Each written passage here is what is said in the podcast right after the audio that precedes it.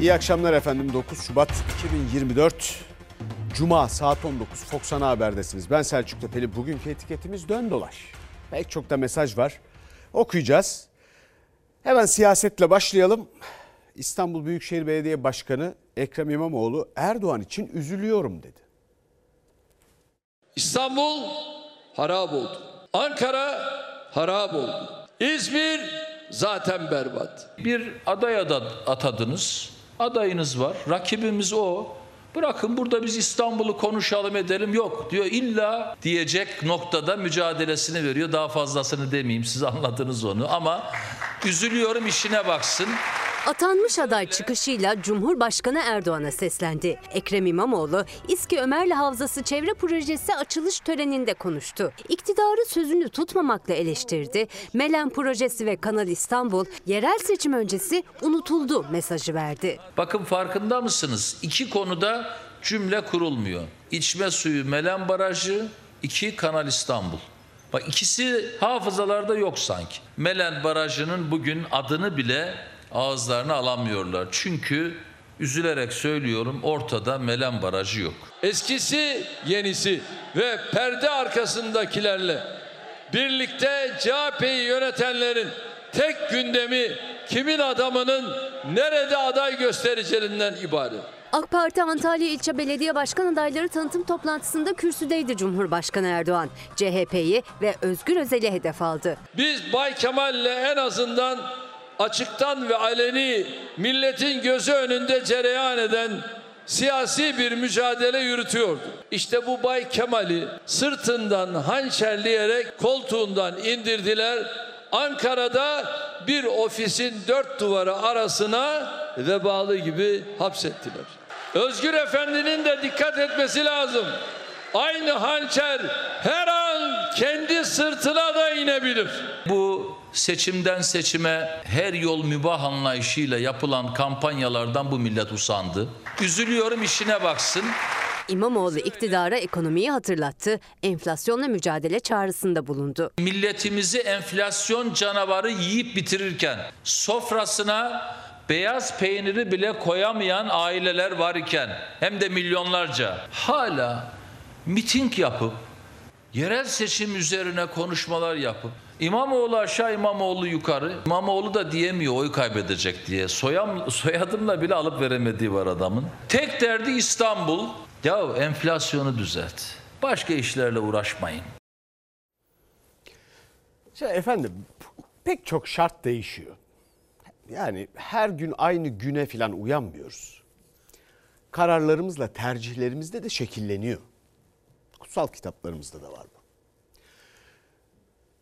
Bu arada siyaset hep aynı döngü içindeymiş gibi.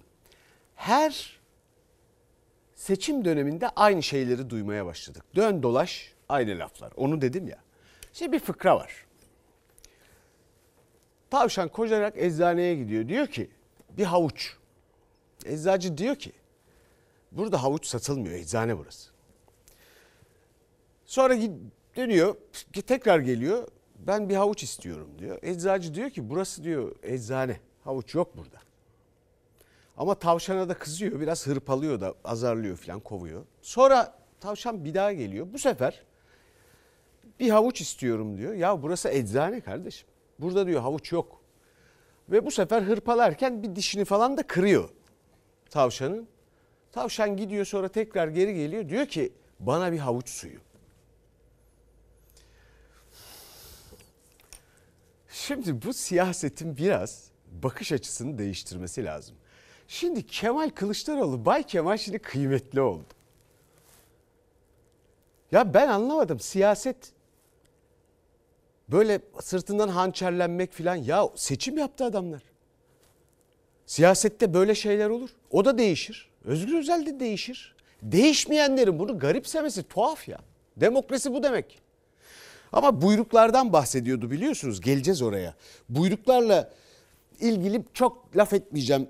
Okuma, okunması için ilgililerin bir şey önereceğim. Kanunlar, fermanlar, e, buyruklar. Giulio Crivellari, İtalyan bir hukukçudur. Onun kitabını okusunlar yeter. Evet efendim, şimdi Ee, Murat Kurum, Cumhur İttifakı'nın İstanbul Büyükşehir Belediye Başkan adayı. Ee, yine sahada. Fakat bu sefer TOKİ mağdurları çıktı önüne ve verdiği sözleri hatırlattı. Biz bugüne kadar Sayın Cumhurbaşkanımızın liderliğinde hamdolsun verdiğimiz tüm sözleri tutmuş bir siyasi iradeyiz. Lütfen bizi dinleyin başkanım. Ya çok mağduruz. Yani sabit taksidimizi istiyoruz. Yani pandemi inmesini istiyoruz. yüzde yirmi beş daha indirim istiyoruz. Çok büyük mağduriyetimiz var bizim. Al bakalım, al bakalım, al bakalım, al bakalım. Hadi gelin. Teşekkür ederim. Efendim, arkadaşlar müsaade ederseniz arkadaşlarla bir şey konuşacağız. Tüm sözlerimizi tuttuk dedikten sonra tutulmayan sözün mağdurları çıktı karşısına. AK Parti'nin İstanbul Büyükşehir Belediye Başkan adayı Murat Kurum'un bakanlığı döneminde kurası çekilen ama ödemeleri yılan hikayesine dönen TOKİ Tuzla sosyal konutlarının hak sahipleri verilen vaatleri hatırlattı. Fiyat ve ödeme kolaylığı talep etti. Sayın Başkanım,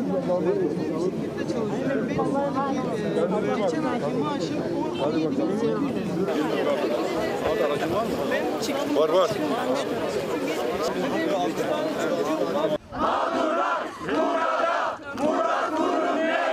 iki bin on dokuzda dar gelirli aileler için açıklandı yüz bin sosyal konut projesi ama beş yıldır bekledikleri konutlara bir türlü kavuşamadıkları gibi söz verilen sabit taksitler, K D V oranları, vade sayısı yani her şart değişti. yirmi kat artan taksitler dar gelirlinin bütçesini aştı. Defalarca eylem yapıp sesini duyurmaya çalışan TOKİ Tuzla sosyal konut projesi mağdurları yine bir TOKİ temel atma töreni için Tuzla'da bulunan AK Parti'nin İstanbul adayı Murat Kurum'a seslendi. Biz sizi buna emin olun.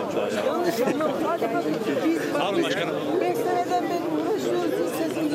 Kurum hak sahiplerini dinledi ancak net bir çözüm sunmadı. Çevre Şehircilik ve İklim Değişikliği Bakanı Mehmet Özhaseki ile birlikte katıldığı kentsel dönüşüm, temel atma ve yıkım törenindeki konuşmasındaysa İstanbul'da depreme dayanıksız altı yüz elli bin konutun dönüştürüleceği vaadini tekrarladı. İnşallah Allah nasip ettiğinde bu şehrin şehremini olarak milletimizle el ele kol kola İstanbul'umuzu depreme hazırlayacağız.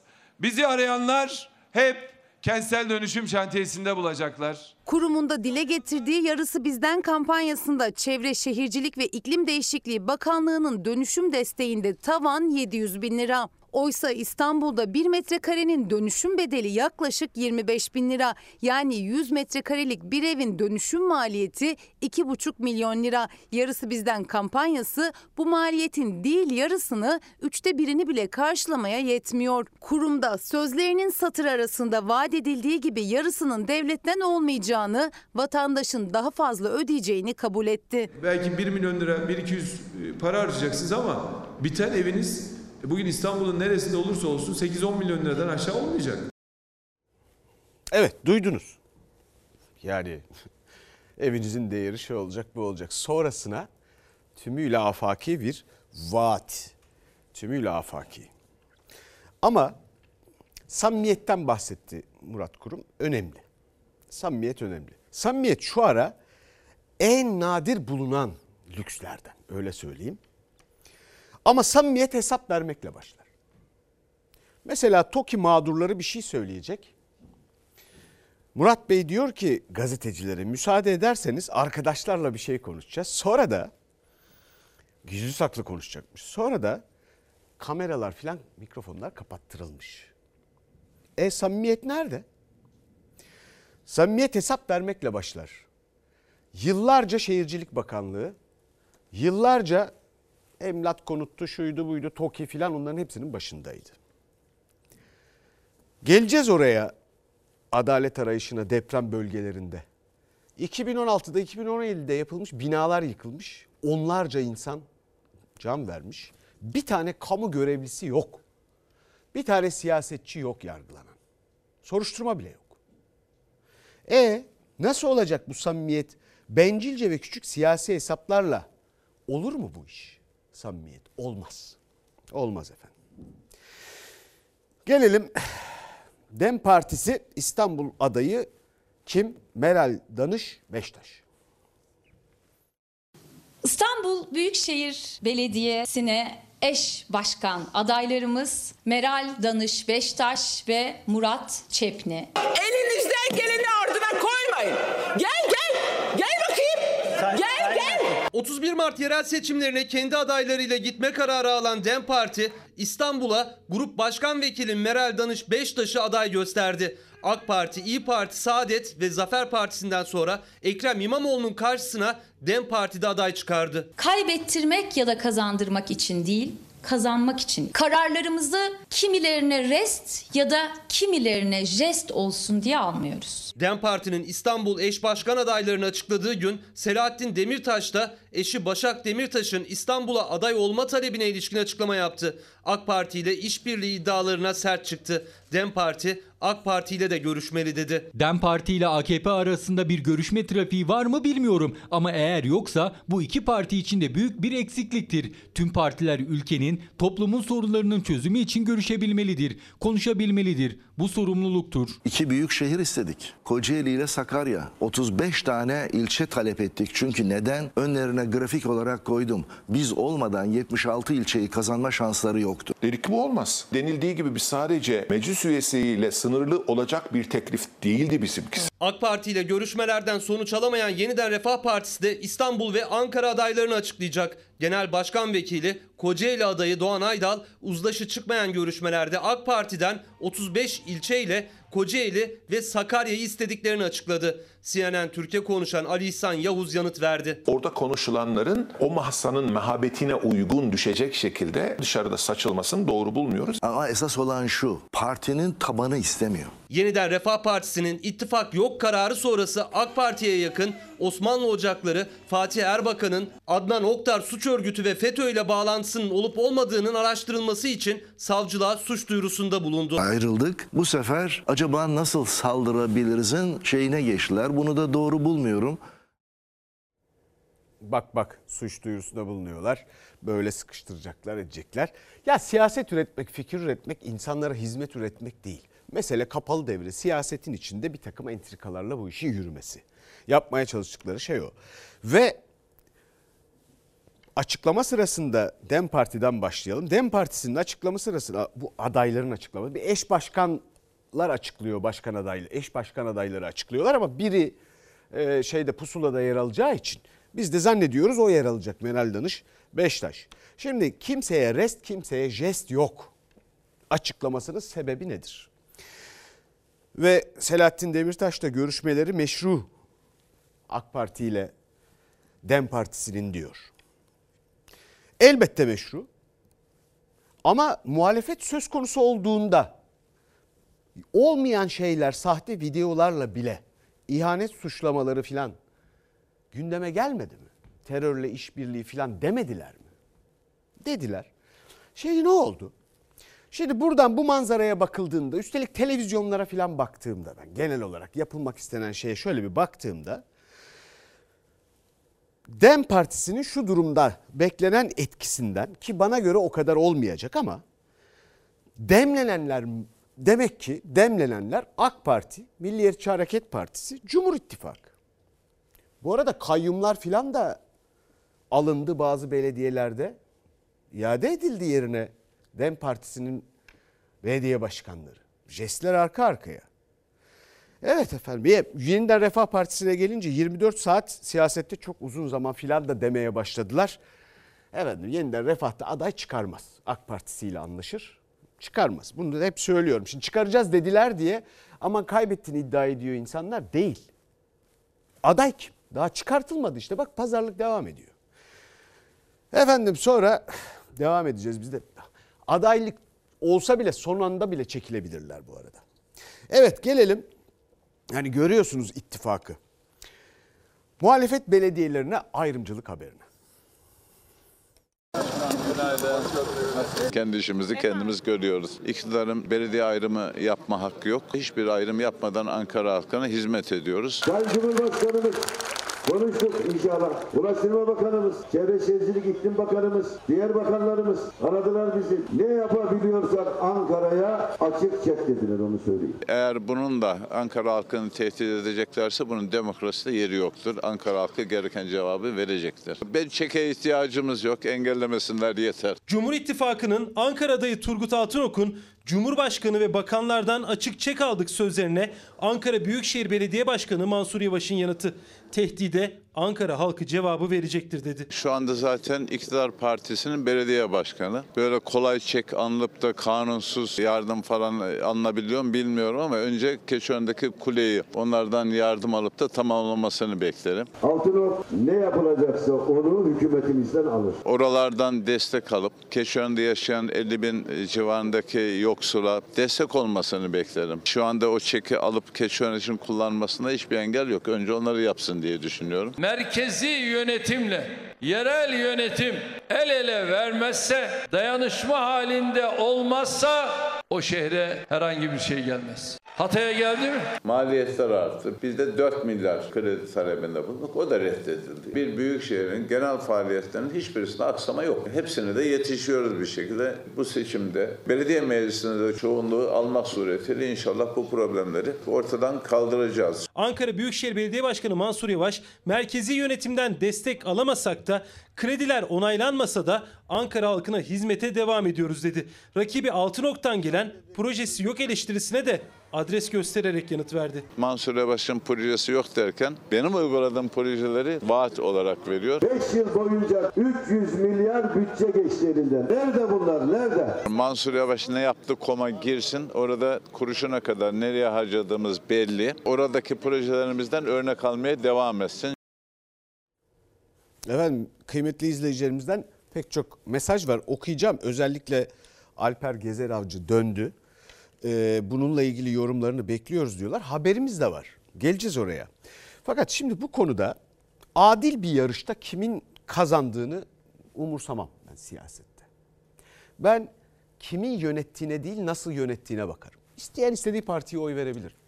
Oyun sorgulanamayacağını daima söylüyorum. Ama nasıl yönettiklerine bakmalısınız. Bakın, bu adil bir yarışma. Şimdi Ekrem İmamoğlu'nun veya muhalefet adaylarının karşısındaki ittifaka bir bakar mısınız? Enteresan yani. Ve üstelik bir hukuk devletine yakışmayacak derecede ilginç işler oluyor. Ve Milliyetçi Hareket Partisi Genel Başkanı Devlet Bahçeli bugün ne dedi? A Y M kapatılmalı dedi mesela. Bunun bir milli güvenlik meselesi olduğunu söyledi. Türkiye'de hukuksuzluk bir milli güvenlik meselesi. Türkiye'deki ekonominin durumu, bu pahalılığın sebebi hukuksuzluk ve demokrasi eksikliği. Hiçbir şeyden haberimiz olmadan böyle entrikalarla siyaset yürütülmesi. Evet efendim, ekonomideki kopuşun hesabını kim verecek? Kimsenin bir hesap verdiği yok Türkiye'de, biliyorsunuz. Peki bunun hesabını kim verecek? Politika faiz enflasyon linki kopmuş. Faiz kur linki kopmuş. Ağırlıklı ortalama fonlama maliyeti mevduat faizi linki kopmuş. Merkez Bankası enflasyonda beklediği sonuçları elde edememiş olmanın sorumluluğundan kaçınmak üzere kendinden önceki döneme kendilerine enkaz devrettikleri anlamına gelen cümlelerle eleştiriyor. Bunların kafası basmaz. Ben ekonomistim. Biz yedi aydır bu kopan linkleri tekrar ihdas ediyoruz. Bir Merkez Bankası'nın en üst yetkilisi bu açıklamayı yapmışken bu ülkenin hukuk bu ülkenin denetim sistemleri, müfettişleri, buna sebep olan herkesle ilgili olarak bir hesap sorma mekanizmasını başlatmak zorundadır. Merkez Bankası Başkan Yardımcısı Cevdet Akçay'ın ekonomik sistemin çöküşünü anlatan cümleleri sonrası muhalefet hesabı kim verecek diye soruyor. Faiz sebep, enflasyon neticedir. Bu da benim tezimdir. Politika faiz enflasyon linki kopmuş. Dolar on lira olacak ya, on beş lira olacak ya, altı liradan yedi liradan toplayalım dolarları. Ha, on on beşe satarız. E sonra ne oldu? Dolar düştü beş liraya. Faiz kur linki kopmuş. Yerimde duramıyorum. Kıpır kıpırım. Ben şunu yaptım. Ya arkadaşlar, biz bir şey yaptık mı? Ağırlıklı ortalama fonlama maliyeti mevduat faizi linki kopmuş. Arkadaşlarımız ne diyor? Kopuş. Bu sıkıntının temeli kopuşmuş bu sistem. Biz yedi aydır bu kopan linkleri tekrar ihdas ediyoruz. Kopan ip bağlanabilir ama bir kez kopmuştur. Bunun yakın zamanda tesis edilemeyeceğini Merkez Bankası da biliyor. Cevdet Akçay'ın faiz düşerse enflasyon enflasyonda düşer politikasını ve dönemin ekonomi yönetimlerini eleştiren cümleleri net ama muhalefet yetmez diyor. Faiz düşerse enflasyon da düşer denilip enflasyonun yüzde altmış beşe çıkarılmasının hesabını kim verecek? Türkiye'nin ekonomisinin sorumlusu benim. Ben. Bu ülkenin rezervlerini, yedek akçelerini satıp gözündeki ışıltıya bakar mısınız diyen siyasetçinin hesabını kim verecek? yüzde on beşle bankalar oluyorsunuz. on dört. Bu bankalar bu aldığı parayı otuz altı ile kırktan bize satarken... Alma abi, alma. Çok yüksekse faiz alma kardeşim krediyi diyen Merkez Bankası Başkanı'nın hesabını kim verecek? Ya çok güzel konuştu Cevdet Hoca da e yani. Sonuç. Merkez Bankası Başkan Yardımcısının açıklamalarına karşı ne Erdoğan konuştu ne eski bakanlar. Mehmet Şimşek de sessiz. Sessiz bir patikada kayboldu Mehmet Şimşek. Dedi ya e, tahmin patikamıza geri döneceğiz. E, Şubat ortalarından sonra filan bir şeyler dedi. O patikada kayboldu. Patikayı da kaybettiler. Enflasyonu keçi yerine koyuyorlar. Ama enflasyon keçilerini kaçırdılar. Biz de pahalılıktan keçileri kaçırmak üzereyiz. Ee, kıymetli izleyicilerimiz, biz ayla falan ilgilenemiyoruz. Ay deyince aklımıza zam geliyor diyorlar. Bir kıymetli izleyicimiz de abi dedem sana bir şey söylemek istiyor demiş. Hemen yaz kardeşim, ellerinden öperim. Kıymetli dedenizin ve şimdi bakalım ekonomiden devam ediyoruz. Merkez Bankası'nın enflasyon hedefi gene emekliyi vuracak efendim. Mayıs'ta yetmiş üç olması lazım. yüzde yetmiş üçte zirve yapacağını. Daha kötü duruma düşeceğiz. Ne kadar maaş alıyorsun? on bin lira alıyoruz. Piyasayı görüyorsunuz. Çok zor durumdayız yani. Çok samimi söylüyorum. Banyo suyumu alıyorum. Tuvalette kullanıyorum. Ya ben otuz sene devlet memurluğu yaptım ya. Merkez Bankası Başkanı Mayıs ayında enflasyon yüzde yetmiş üç ile zirve yapacak dedi. Yani enflasyon en az yüzde dokuz daha artacak. Bu da Ocak ayından Mayıs'a yüzde on beş virgül yedilik enflasyon demek. En düşük emekli maaşına yapılan yüzde otuz üç zammın yarısı Mayıs ayına kadar eriyecek. Normal sokağa çıkınca bir markette, pazara gidince zaten hissediliyor ya, her geçen gün fiyatlar yükseliyor. Paranın değeri düşüyor. Bütün fedakar vatandaştan bekleniyor ama hükümet öyle pek biz tasarrufa da gittiğini düşünemiyor. Merkez Bankası'nın Mayıs ayı için enflasyon tahmini yüzde yetmiş üç ama en düşük emekli aylığı alanlara Ocak ayında yüzde otuz üçlük zam yapılmıştı. Merkez Bankası tahminini tutturur. Enflasyon yüzde yetmiş üç olarak açıklanırsa Ocak ayında aldıkları maaşın farkının yarısı beşinci ayda erimiş olacak. Şu anda elime geçen para on dört bin yedi yüz elli lira. Tek başıma yaşıyorum. Evim kira. on bin lira kira veriyorum. dört bin kaldı. Evet, dört bin lirayla geçiniyorum ve kızım yardım ediyor. Biz önceden çocuklarımıza yardım ederdik ama şimdi çocuklarımız bize yardım ediyor ve çok acı bir şey biliyor musunuz? Birçok emekli çocuklarından aldığı destekle geçinebiliyor. Ocak ayında enflasyon yüzde altmış dört virgül seksen altı oldu. Merkez Bankası'na göre sadece Mart, Nisan, Mayıs ayının toplamında bile dokuz puanlık bir artış daha olacak enflasyon oranında. En düşük emekli maaşı alanlar yüzde otuz üç zam aldı Ocak ayında. beş ayda on bin lira olan en düşük emekli maaşının alım gücü sekiz bin dört yüz elli liraya gerileyecek. O TÜİK var ya, TÜİK, TÜİK'in açıkladığı enflasyon benim enflasyonum değil. Hissedilen enflasyon algısı da tabii ki önemli. Sadece ölçülen enflasyon değil. Burada da gıda öne çıkıyor. Ne kadar alıyorsun? on bin. Benim maaşım aldığım gibi ben gidiyor zaten. Aha böyle diyor işte gidiyoruz hep o marketten, bu marketten böyle dolaşıyoruz işte. Doğalgaz en azından yani ayda iki bin lira para gidiyor. Haftada beş yüz beş yüz lira. O da tam açmıyoruz yani. Ya bir tane ya iki tane petek açıyoruz. Elektrik ve doğalgazda bir düzenleme yapılması bekleniyor. Seçimden sonra doğalgaz ve elektrik fiyatlarına da zam geleceğini açıklamıştı yeni Merkez Bankası Başkanı Fatih Karahan. yetmiş beş metreküplük ücretsiz doğalgaz kullanım süresi de bir Mayıs iki bin yirmi dörtte seçimden sonra doluyor. Kardeşim deveyi hamuduyla götürüyorsunuz. Yani bin liranın, iki bin liranın, beş bin liranın hesabını mı yapıyorsunuz siz? altı yüz milletvekili ve saraydaki ahaliler ne iş yaparlar? Niye seçiyoruz biz bu insanları? on bin lira maaşla sürünmek için mi seçiyoruz? Eklenecek bir şey yok. Yani belki şu eklenebilir. Emekli değil de don lastiği olsaydık yüzde seksen beş doksan beş zam almıştık. Damacana su olsak emekli değil de yüzde yüz zam almıştık. İnanılır gibi değil yani. E, taşeron e, işçilerin sorunlarını, onlara verilen sözleri hatırlatıyor bir kıymetli izleyicimiz. Efendim e, İmam ve müezzinler maaşlarından şikayetçi efendim. Onlar da gündeme getiriyorlar. Demek ki kimse memnun değil. Yani şimdi tam da zaten oraya geldik. Neyse fitre var. Bakın. E, fitreyi belirlemişler yüzde seksen beş. TÜİK'e değil fitreye bak yani. yüz otuz lira köyün değil ya, çeyrek öğün doyulmaz. yüz otuz lira ne ki ya? Yani iki yüz elli gram et etmiyor. Ancak buradan Taksim'e gider gelirsin. Normal kuru fasulye yiyorsun altmış lira. Pirincin kilosu bile yüz elli üç lira oldu. altmış lira patlıcan, elli beş lira biber.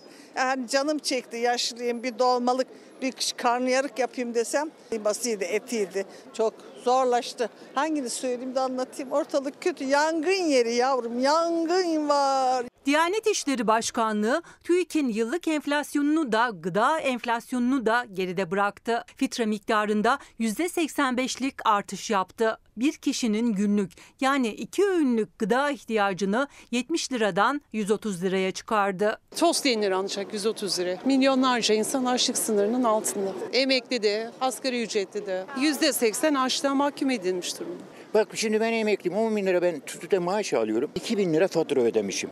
Bana kalmış sekiz bin lira. Ben şurada dolaşıyorum böyle avara böyle. Lokantaya giremiyorum. Bir simit alsam, bir çay içsem yirmi lira. Adalet midir, hak mıdır? Eskiden emekliler fitre veriyordu. Şimdi emekliler fitreye muhtaç kaldılar. Diyanetin belirlediği rakama göre dört kişilik bir ailenin günlük yemek ihtiyacı beş yüz yirmi lira. Bu ayda on beş bin altı yüz lira demek. Yani asgari ücrete çok yakın bir rakam. Milyonlarca emekli ise bu rakama ulaşamıyor bile. yedi milyon oldu Allah'a şükür. Kocamın maaşı. Biz zaten biz hayatım kökünden mühtacız da bize veren yok. Bu rakam, bu rakam son verdiği zamın rakamı. dokuz yüz kırk lira. Allah'tan reva değil yani.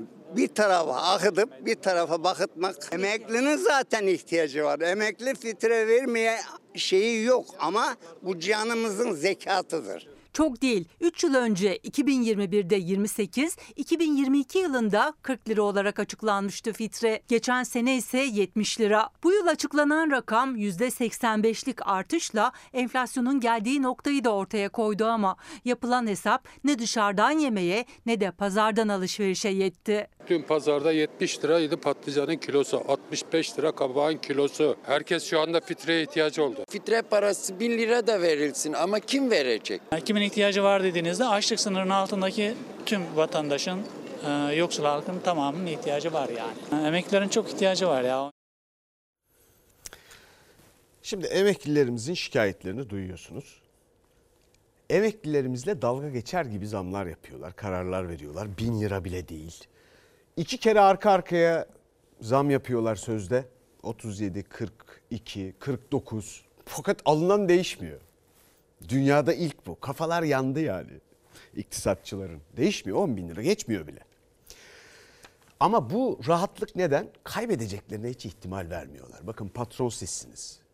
Bunu gösterdiğiniz anda düzelecek. Hayat başka bir şey olacak. Bundan emin olabilirsiniz. Kendinize sosyal atık muamelesi yaptırmayın. Siz bu ülkenin emektarları, bilge insanlarısınız. Patron sizsiniz. Çalışanlar için de aynı şey geçerli. Çalışanlar para kazanabiliyor mu? Yok. Bu ülkede siyasetçiler ve iş dünyasının bir bölümü hariç, rantçılar hariç, onlar da küçük bir bölüm işte, herkesin geliri istikrarlı biçimde düşüyor. Hayatsa sürekli daha pahalı hale geliyor. Evet efendim, kıdem tazminatında tavan kalkacak mı? Olursa seçime kadar.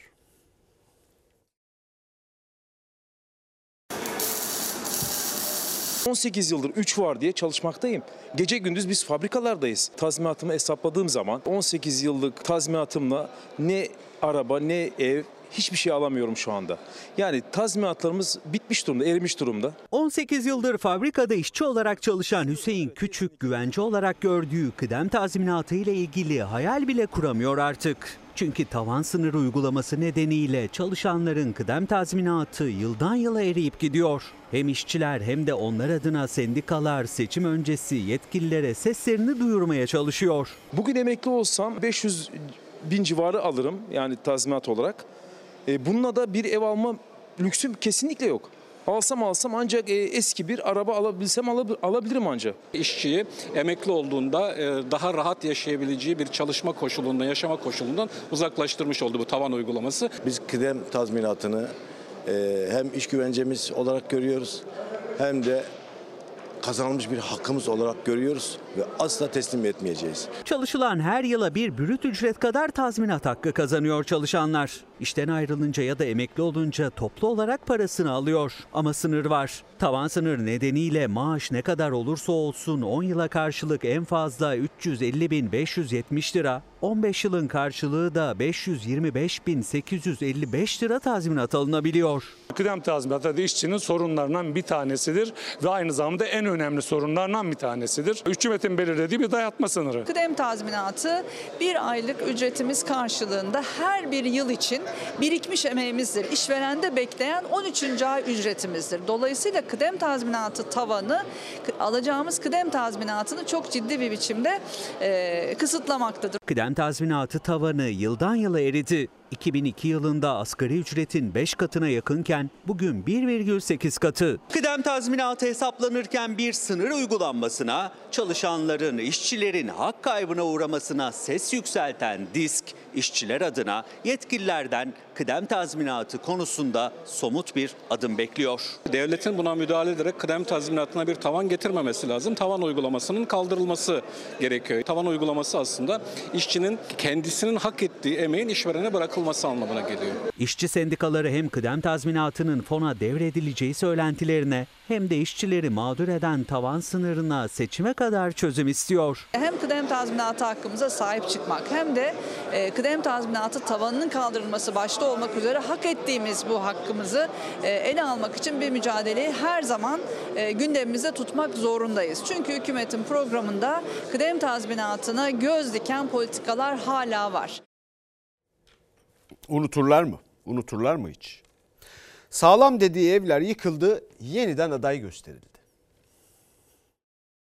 Sesim mi duyan var mı? AK Parti'de belediye başkanı Necati Okay'ı aradım. İlçe başkanınızmış Şahin Afşaroğlu. Nasıl, güvenilerimi alayım mı almayayım mı ne diyorsunuz? Necati Okay da bana dedi ki yapan da sağlam, bina da sağlam, gönül rahatlığıyla alabilirsin, ben kefilim dedi. Buranın iki katı su altında kaldı. İnsanlar su altında boğularak can verdi. İki yaşındaki çocuğu biz kendi elimizle suyun içinden çıkarttık. Bu enkazda eşimi kaybettim. Üç yaşındaki çocuğumla yaralı bir şekilde çıkarıldık biz buradan. Şahin Afşaroğlu. Gözümüzde katil o. Kahramanmaraş Dulkadiroğlu ilçesinde AK Parti eski ilçe başkanı Şahin Afşaroğlu'nun yaptığı bir yıllık lüks site altı Şubat depreminde on yedişer katlı iki blok saniyeler içinde yıkıldı, elli kişiye mezar oldu. Çocuklarını, torunlarını, eşini, anne babasını kaybedenlerin iddiasına göre Dulkadiroğlu Belediye Başkanı Necati Okay deprem öncesi o siteye kefil oldu. Şimdi şov yapıyor bana. Diyor ki zemin artı dört kat bina yapacağım. Senin gözün neredeydi daha önce? Niye buraya on yedi kat binanın izini verdin? Bana niye kefil oldun sağlam diye? Burası bize pazarlanırken on şiddetinde depreme dayanıklıdır diye pazarlandı. Adam bataklık üzerine bina yapmış. Kızım bana babasını soruyor. Benim babam neden öldü diyor. Burayı yapan kişi AK Parti eski Dulkadiroğlu ilçe başkanı. Zaten burayı da yaparken makamını koltuğunu kullanarak on yedi katlı bina dikiyor. iki bin yirmi iki yılında teslim edilen lüks sitede bina zemini suyla dolu. Duvarlarında kullanılan malzemede iddiaya göre dolgu. Fazladan da kat çıkıldı. Ama Karadeniz Teknik Üniversitesi'nin hazırladığı bilirkişi raporunda suçlu yok denildi. Depremzede aileler, raporu tutuklu yargılanan müteahhit AK Parti eski ilçe başkanı Şahin Afşaroğlu'nun kendisinin hazırlattığını iddia etti. Hiçbir yetkili gelip de buraya buradaki bataklığı görmüyor, buradaki suyu görmüyor. Buraya bir zemin etütü yapılmıyor. Bakın ben kendi imkanlarımla buraya zemin etütü yaptırıyorum. elli kişiye mezar olan Bağdı Sabah sitesi Kahramanmaraş Doğu kentte tamamen yıkıldı. Yıkılan tek site müteahhiti eski AK Parti ilçe başkanı. Depremzedelerin iddiasına göre ise bu binalara kefil olan AK Partili Dulkadiroğlu Belediye Başkanı. Ve bu kişi şu an AK Parti Belediye Başkan adayı olarak tekrardan gösterildi.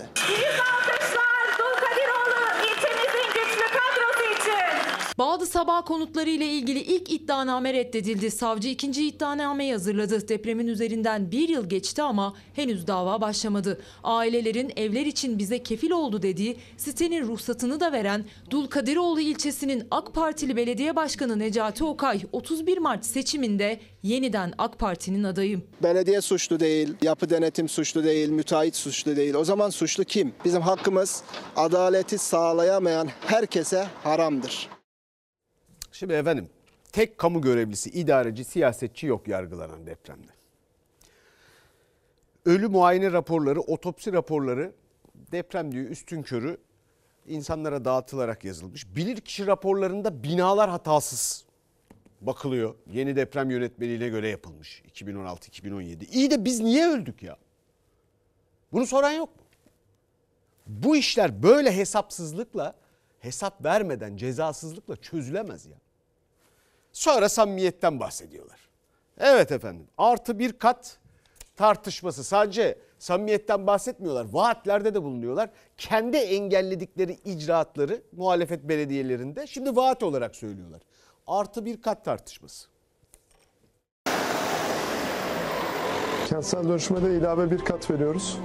Oo. Evet. Bu vatandaşın kaybı bir katla veriyorsunuz. Buradaki amaç el ele dönüşümü gerçekleştirmek. İstanbul'da kentsel dönüşüm yerel seçim öncesi AK Partili adaylarında gündeminde. Deprem riskinin en fazla olduğu avcılar için adaylığını açıklayan Abdullah Küçükoğlu da kapı kapı gezerek avcılara artı bir kat sözü verdi. Üsküdar için bir kez daha aday gösterilen belediye başkanı Hilmi Türkmen ise işte bu afişi astı. C H P'ye rağmen artı bir kat getirdik dedi. AK Partili Üsküdar Belediyesi'nin asıl amacı E, kentsel dönüşüm değil, rantsal dönüşüm olmuştur. Abi bir kat düzenlememiz var. İnşallah çok iyi olur. İstanbul'un kanayan yarası kentsel dönüşüm. Adaylar dönüşümün önündeki maliyet engelini kaldırmak için vatandaşı artı bir kat sözü veriyor.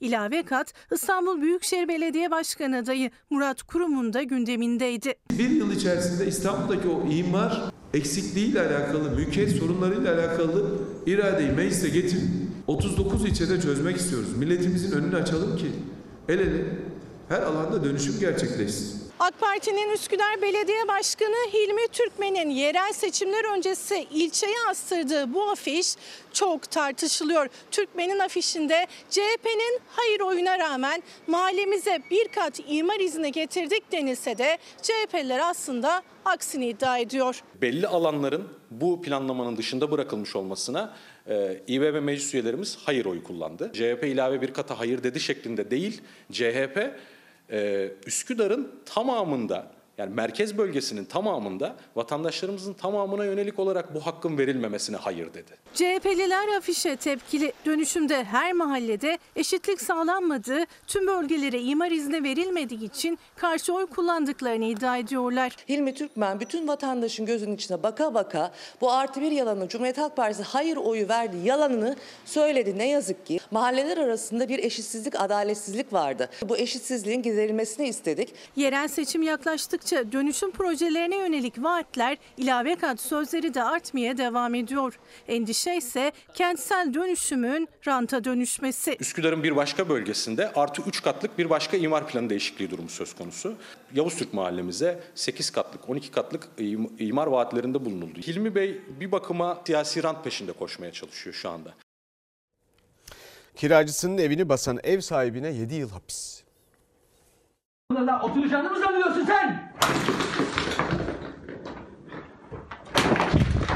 Oturacağını mı zannediyorsun burada? Cengiz Bey ne yaptınız siz? Her tarafımız parçalandı. Ha. Oturacağını mı zannediyorsun burada? Kimse yok mu ya?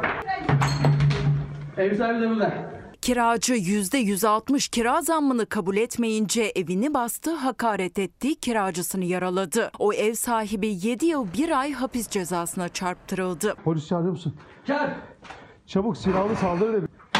Cengiz Bey, bakın yaraladınız beni. Tamam. Polis çağırıyorum. Ben bu saldırı yapmadım.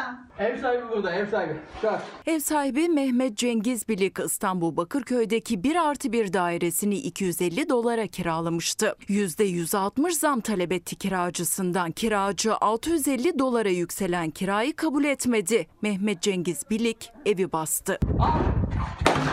Otur sen. Polis çağır. Geliyor zaten polis. Ev sahibim ben.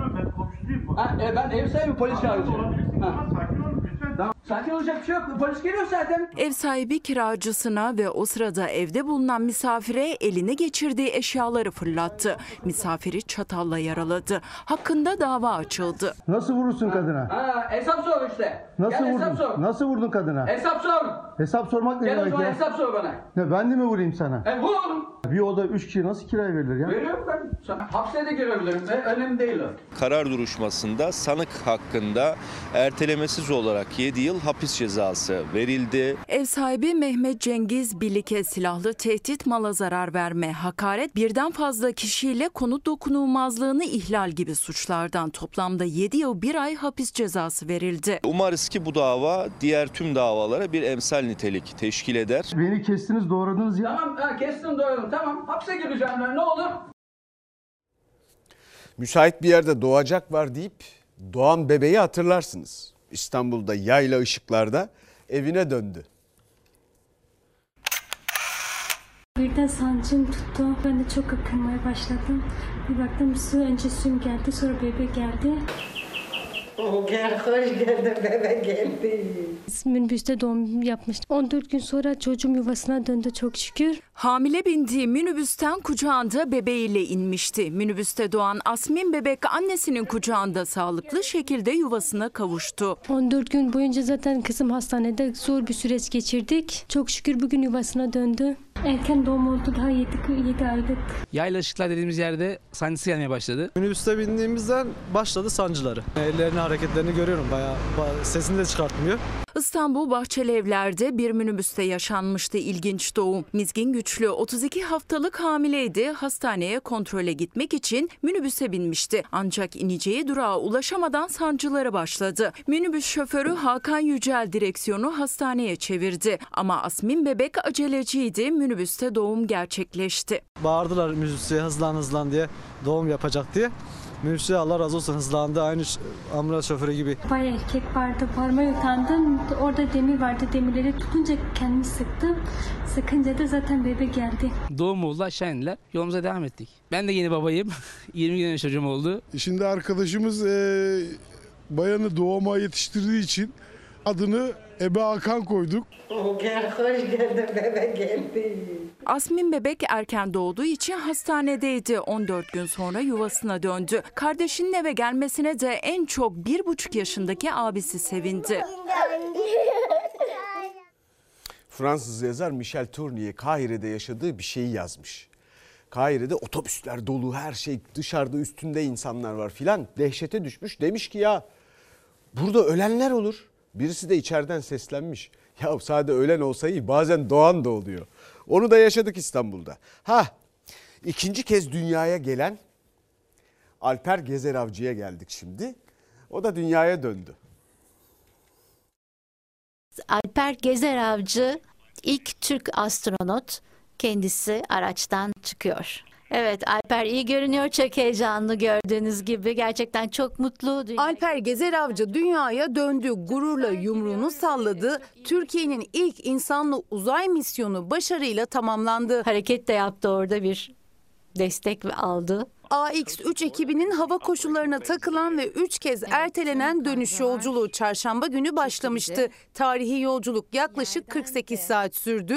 Uzay aracı bugün atmosfere giriş yaptı. Artık aracı görebiliyoruz. İnişe hazırlık olarak koltuklarının pozisyonunu tekrar ayarlıyorlar. Burada paraşütlerin açıldığını görüyorsunuz. Önce iki paraşüt açıldı. Ardından uzay aracını yavaşlatmak için dört ana paraşüt devreye girdi. Şimdi yavaş yavaş açılacaklar ve aracı daha da yavaşlatacaklar. Evet, denize iniş gerçekleşti. Dragon kapsülü kısa süre sonra Florida kıyısı açıklarında okyanusa iniş yaptı. Görev başarıyla tamamlandı. Evet, çok mükemmel bir görüntü. A X üç mürettebatına evinize hoş geldiniz diyoruz. Alper Gezeravcı astronotumuz dünyaya inişini yaptı. Güzel gitti, güzel geldi. Tabii şimdi Türkiye'ye de inişini bekleriz. Dört kişilik mürettebat uzay aracıyla birlikte gemiye alındı. Son kontrollerinin ardından kapsülün kapağı açıldı. Evet. Mürettebat üç haftanın Kapak ardından açıldı. Gün ışığına kavuştu. A X üç misyonu mürettebatına eve hoş geldiniz diyoruz. Alper Gezeravcı kapsülden üçüncü çıkan isim olduğu yer çekimsiz ortamdan döndüğü dünyada ilk adımlarını görevlilerin yardımıyla attı. Üçüncü Alper Gezeravcı ilk Türk astronot. Kendisi araçtan çıkıyor. Gezeravcı ve diğer astronotların ilk sağlık kontrolleri gemide yapıldı. Mürettebatın bir sonraki durağı Houston olacak. Burada kapsamlı sağlık taramasından geçtikten sonra dünyaya uyum sağlamaları için bir süre karantinada kalacaklar. Evet, sanırım Markus da gülüyor. Efendim hoş geldi. Fakat bir izleyicimizin bir eleştirisi var. Doğrusu haksız bulamadım. Her uçağa binip yolculuk edene pilot deniyor mu diyor izleyicimiz. Dolayısıyla niçin astronot dendiğini anlamıyorum diyor. Heh.